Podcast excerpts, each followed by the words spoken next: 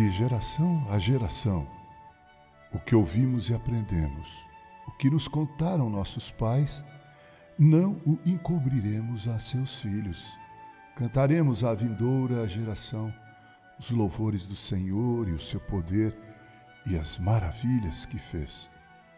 Um jovem certa vez perguntou ao seu avô: Vovô, como você viveu antes sem tecnologia, sem aviões, sem internet, sem computadores, sem TVs de plasma LED, sem ar-condicionado, sem carros, sem celulares, sem tablets, notebook, laptop? O vovô parou, olhou para o neto e respondeu: Querido neto, como a sua geração vive sem oração hoje? Como sua geração vive sem compaixão, sem honra, sem respeito, sem vergonha, sem esforço, sem responsabilidades, sem modéstia, sem educação e mais, sem amor ao próximo?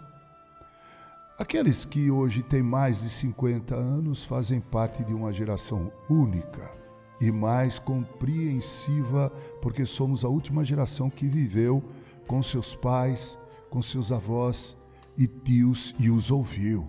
É uma geração que aprendeu a respeitar os pais, os professores, as pessoas mais velhas e amavam de verdade.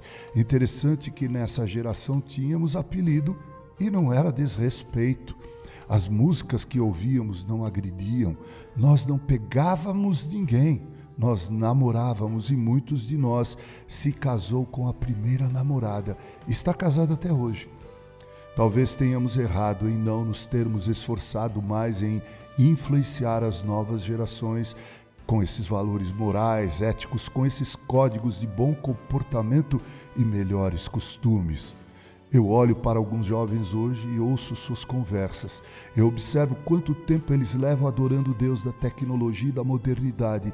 Eu os vejo mais pálidos. Eles não curtem um futebol no campinho, na quadra de esportes. Eles não brincam mais de polícia e ladrão. Na verdade, lamentavelmente, muitos deles correm mesmo da polícia. Ainda estou vivo. Tenho meus netos comigo. Sinto enorme prazer em tê-los ao redor da mesa, onde comemos não apenas o pão que mata a fome do corpo, mas o pão, a Bíblia Sagrada, que alimenta o coração e a alma. São momentos preciosos de história e oração.